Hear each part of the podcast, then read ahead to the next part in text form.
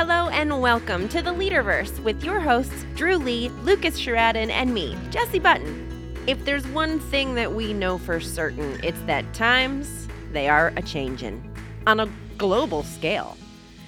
The question is, how are you feeling and how are you dealing with it? I'm so excited for today's conversation. Let's jump right in today on the Leaderverse. Change. You know, change is inevitable. Uh, how you deal with it is going to be optional. And things, I think, I think we can all agree, things are changing rapidly in on a global scale. They're changing rapidly on a political scale. They're changing rapidly in industry, in uh, different professions, economically. There's a lot of change happening in the world. It, it almost feels like 2020 ish all over again for a different reason. So, how do we deal with change? Yeah, well, and Dru, here's the one caveat I'll put there before we dive into that, because there's going to be a percentage of people who hear that word and say, "Oh, I love change." and while that is true, here's what I would also push back and say: Yes, you probably do, but no one likes imposed change. Yeah, I was gonna say I was. You're nicer than I was. Someone that says I love change, my immediate reaction is liar. Yeah. Well, but the thing is, is what they're thinking is, well, I like change because I like to impose change. I like to change yes. things up. I like, I like change on my terms. People like variety too. Sometimes yes, when that's they... right. That's right. And so when uh, what I think specifically is how do we handle it when there's imposed change, when there's like in the the real estate market that we're in is like my goodness eight percent plus interest rates a pending legal action that may fundamentally change commission structures. Brokerages are struggling real estate agents i mean there's so much change going on. And while some will complain about it i know intellectually even though it doesn't always translate to my, uh, my, my emotions every change can be an opportunity for someone who could seize the who could see the opportunity inside the problem and exactly. I, am sorry for those people who want to word parse me and say I don't have problems, I have opportunities. I'm sorry, yeah, there yeah. are opportunities and there are times that it's just a freaking problem. Call it what it is.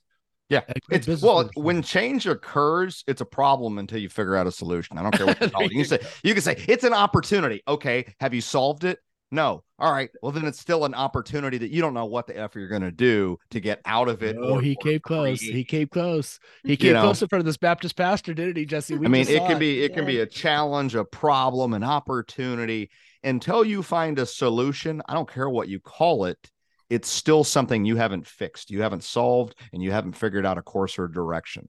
And Dru, here's the other thing on top of that is there are emotion real like valid real emotions when something changes. Uncertainty brings fear uncertainty brings yes. anxiety and when people are yes. scared they do weird stuff. And when i'm scared i do weird stuff. And so it's like navigating change and all the emotions that come with that man that that is leadership. How do we do this? And when everybody stops and looks to the leader like okay that just the bomb just went off. What do we do now man, you better we better have a, a path or a system that we can we could lean into.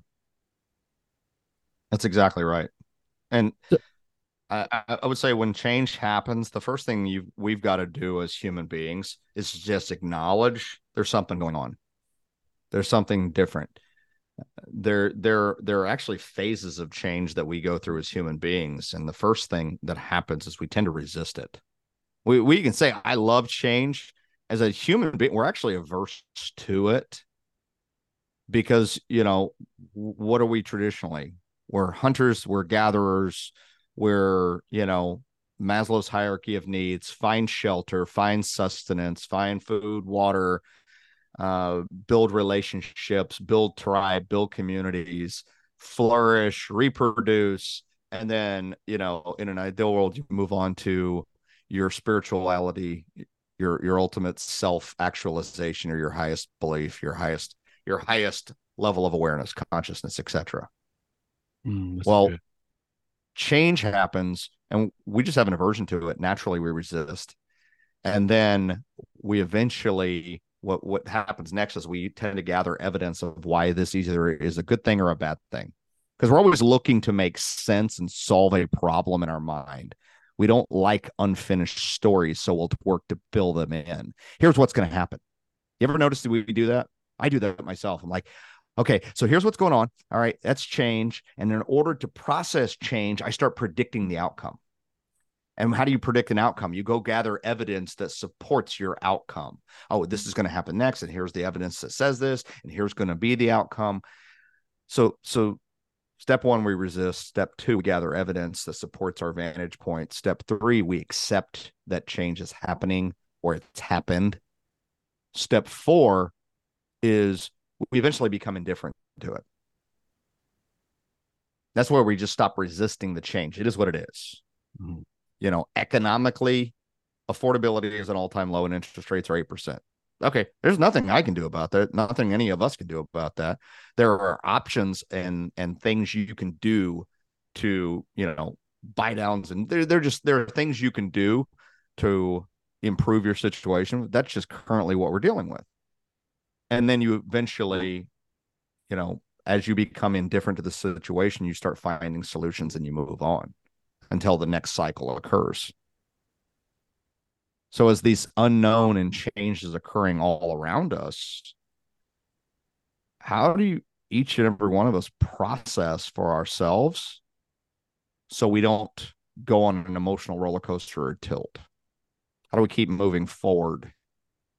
There was a, a couple things I just posted about this in, in the Facebook in our Leaderverse Facebook group, and it's it's funny because I'm watching the the chats that are coming up now, and there, there's a lot of great conversation. But for me, I, I think initially is number one is to remember that nothing lasts forever. So how I feel right now is a temporary feeling. It's going to ebb and flow, and even the change upon us, like we talk about interest rates, that that's not going to last forever. It could get worse, it could get better, but it's not going to last forever. Nothing lasts forever.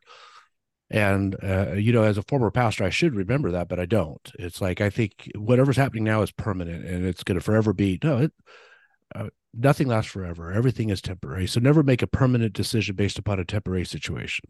Mm-hmm. Number two is I, I don't know about you, Dru. We, we, I had a coach that helped me with this, and, and great coaches do this. And, and by the way, I think in the middle of change, the only line item you should never, ever, ever, ever cut is a coach. A good one. Now, if they suck, cut them. But if they're a good coach, right? Because a coach said, okay, Lucas, I want you to go to 30,000 feet. I remember Mike used to say that all the go to 30,000 feet. I go, what? He says, 30,000 feet, look down. What does it look like? And it's like, whoa, the change of perspective. Like when you're on an airplane, the world looks a lot different. That house that I paid $1.5 million for is just a speck, right? It's like, it's just a dot. Like, oh yes. oh my gosh, we work so hard for dots. Yes. so go to 30,000 feet, change the perspective. There's something liberating by higher altitude. So with the well, attitude of low, higher altitude can be futuristic pacing. You sure, think, go, you know, go to the future, see the end in mind. And then I think the yeah. third thing for me too is in the, and I have to remind myself of this, especially like I, I was made aware, my phone blew up this last weekend because of a conflict uh, with one of the organizations I'm a part of. That in the middle of change, force yourself to make sure you have a high clash of ideas and a very low clash of egos because in the High middle clash of, of ideas, low clash of egos. What's that mean? Yeah, it's like that idea doesn't hold merit because blah blah blah blah blah blah. That's a high clash of ideas.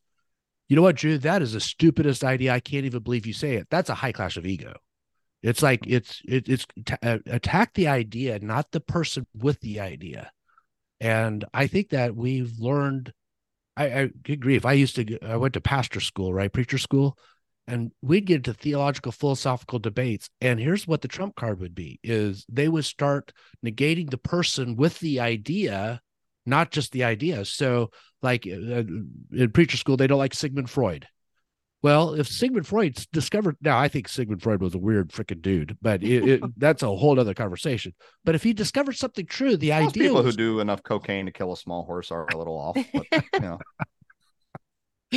but here's the thing if he has a good idea, don't discount the idea because the person was somebody that we have an abhorrence to or a disagreement with. We do that in politics, we do that in everything that we attack people behind an idea that we want to refute. Uh, refute the idea, high clash of ideas, but very low clash of ego. And yeah. that's really, really hard because ego is always the enemy. I think it, ego is just more pronounced in the middle of change and conflict because we're trying to protect and defend and we have real emotions. We're down, we're nervous, we're scared, we're anxious, whatever, and our egos could kick in at any. And we need to be aware that that is a very real part of human, the human condition. You know, another part of that, I think you're right on this. You're right on the money here. Another part of that is uh, it's not just the ideas and, and the and lowering the egos and increasing the ideas. It's also getting even more clear on who you're around that is solution focused versus problem focused is is if the ideas aren't coming with solutions they're probably showing up as complaints. We don't need anybody in your world when there is uncertainty streaming and swirling around. The mm-hmm. last thing any of us need are people who either magnify or clarify the problems themselves without solutions because it it really takes zero courage to point out what's wrong like any of us can do it. Hmm. We're all skilled at it. My you know my 8 year olds can tell me exactly what's wrong. I don't like spinach. Why are onions in this meal? Like okay. But it takes zero courage. It takes zero skill anybody in your organization can do it. Anybody in your world can do it. Anybody in your personal life in your relationship anybody can do this and they can magnify clarify be really crystal clear of problem problem problem problem problem. And one way to recognize them is if they're in your world and their sentences start with the problem is. So when we're having this high uh, clash of ideas low egos and you have people in your midst that say, but the problem is, or the problem is, or the problem with that is, I don't, uh, I don't need you in our point. world. Yeah, I, I, need. I actually, can you step out of the room or out of the building or out of my life? I don't I need really everyone need around yeah. me that says, "How are we going to get through the next chapter or to the next page?" Or in some cases, look, what has to happen to get to the end of the day in a solution based positive, encouraging way. And if you'll do these things, create ideas, create solutions, be aware of change, then you'll live by the rule that, you know, 10% is what happens to us anyway, and 90% is how we react to it, how we respond to it. Yeah, I, I think like change brings out the problem highlighters and and in the middle of change, we know well, number one, I think we need to get clear what exactly is the problem we're trying to solve. Because sometimes I think a problem emerges and then we try to so- solve the periphery. We don't go out actually yeah. at the problem, right? But once yes. the problem's identified, I don't need somebody else to come and say, Hey, you got a problem here. Well, I know that. Yes. You know, we're all we're all Captain Obvious. yes, that you know, there was a um there was an episode i want to say it was like uh it might have been south park or maybe it was you know maybe it was the family guy but they had a they had the most ridiculous superhero in this episode and it was called captain hindsight. And all captain hindsight would do is show up and like there was a crash or a wreck on a bridge and it's like you know what? If you had only made this a four lane highway not a two lane highway this never would have happened. Thanks captain hindsight what would we ever do without yeah, you? Yeah, yeah, yeah, yeah, exactly. You know, nobody needs that. But what we do need is solutions. We do need to stay focused in a forward direction. I, I think in the middle of change, it's really helpful to to. I think in the middle of change, your tribe really makes or breaks you. Like if you have people around you who could spot the treasure amidst all the crap and the stuff that's going on, if you have people around you who could, I, I can remember one time calling Ben and just kind of uh, Ben Kenny and uh, when I was just really stressed out about a bunch of stuff. And it was funny because Ben Ben like I talk fast. Ben never talks fast. Hmm. And so I I talked and Ben just let me talk until I was talked out. And then there was a long pause. I'm like, did I lose him? I looked at my phone and the, the, the timer was still going. He goes, Well, seems to me all your solutions are right in front of you. And I'm like, oh my gosh. And he went, Well, you just said this. That's a solution. You just said this. That's a solution. You just said this. That's a solution. It seems to me. I don't know.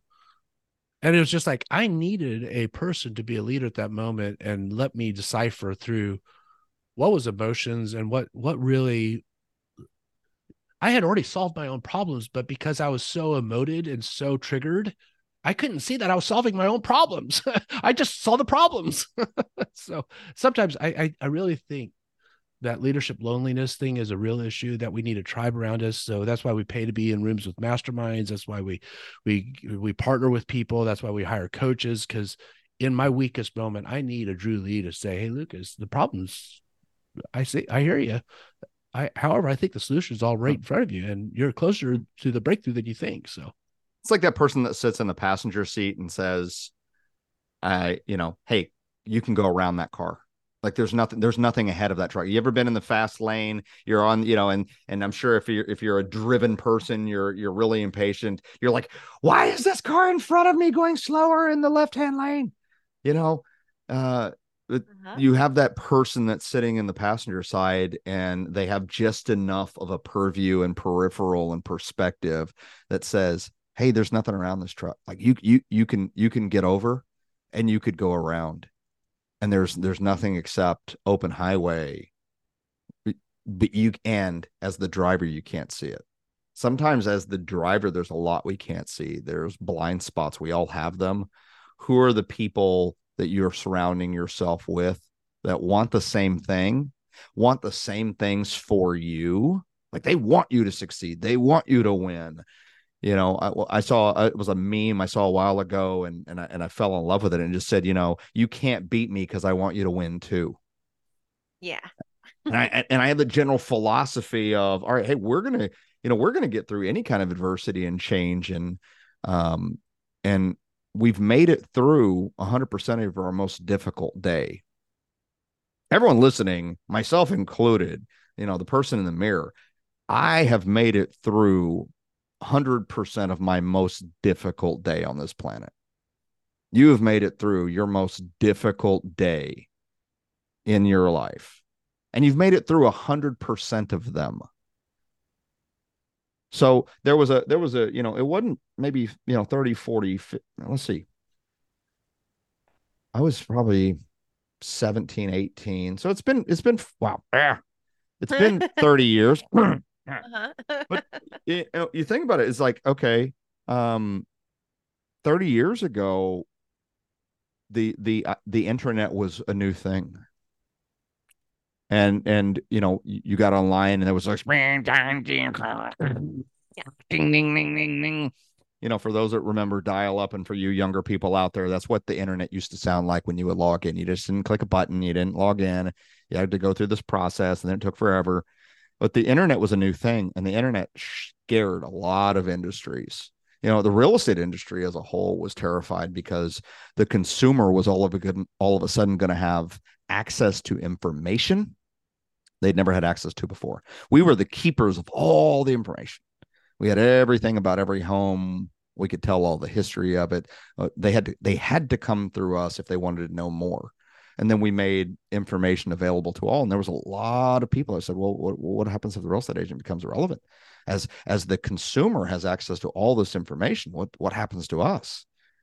And we we found we actually we thrived by having and being able to educate the consumer and then being able to do their own research and, and look up information. It's actually accelerated our pathway to be able to do more, to grow and scale our business more effectively. And positive change came out of it. Think of all change is there will be positives, there will be negatives, there will be ultimately change. What will you make or create out of changing environments? So you're better, your business is better, your life is better, your relationships are better when it's all said and done. Hmm. I gained um gained a lot of hope from this conversation, especially when you and Lucas just step one acknowledge that. So all right, so I'm uh if I'm an agent on one of your teams and the leader of the team is saying, It's all right, no, economy's fine. It's going to be fine. We've been through something like this before. No problem. Well, that I don't feel any better, sir. Um, yes. and it makes it really, really difficult. So if you take, I think if you take, gosh, nothing else from this conversation, take that, go and acknowledge, go and acknowledge it. Where are we at? Step one. Um, that will provide hope to you, to your own self and all the people around you. But we got to know where we're at. Yeah. Yes. Acknowledge reality mm-hmm. and then discover solutions for it. Mm-hmm. Control. There's a there's a book I recently read called "Stay Sane in an Insane World," and the premise was control the controllables. If you take and you write down everything that you're paying attention to, that you're arguably distracted by, discouraged by, concerned about, worried about, afraid of, and you wrote it all down, you're you're you're being authentic and you're at least acknowledging your awareness around these things. And remember, we've got that internal voice that says, What's that? What's that? Oh no, what about that? What about that? Ah, ah, he, ah. In, in this terrified, you know, individual in our head that's designed to keep you alive. And it's designed to point out dangers and it's designed to point out situations. And it's really, really good at pointing out change. Mm-hmm. It's so good at pointing out where things are not the same and where that could be a risk and where that could go. Uh, I've said this on this podcast before. It's like, all right. And when it's all said and done, I'm living in a van down by the river or homeless living on a, you know, on a bench somewhere as a result of missteps, mistakes, things that were done, things that were, um, things that affected us in an inverse or an inverse way. And yet, this little voice that says, Watch that, take care of that. What about that? What about that? What can I control? Control the controllables. What can I control? What can I do about it? If you say, Hey, everything will be fine. All right, Pollyanna. What will you do to make them fine? Mm-hmm. And the best thing that each and every one of us, us can do right now regardless of the change or the experience or what you're going through in your own world the only thing you one thing you can control is you can control how you'll be a better you tomorrow. What can i do to be a better me? What can i read? What can i learn? And what can i improve? Even if it's something as simple as i'm going to practice the piano for 15 minutes today i will be better at the piano than i was yesterday i'm going to go for a walk I'll be healthier than I was before the walk. Mm-hmm. What will you do to make you a better version of you? You do that, and all of the chaos and the noise, you'll you'll navigate your way through it because you always have. Mm-hmm. Literally, you've always have. You've always navigated your way through it. That's why you are where you are today, listening to this podcast. So go be amazing. We believe in you.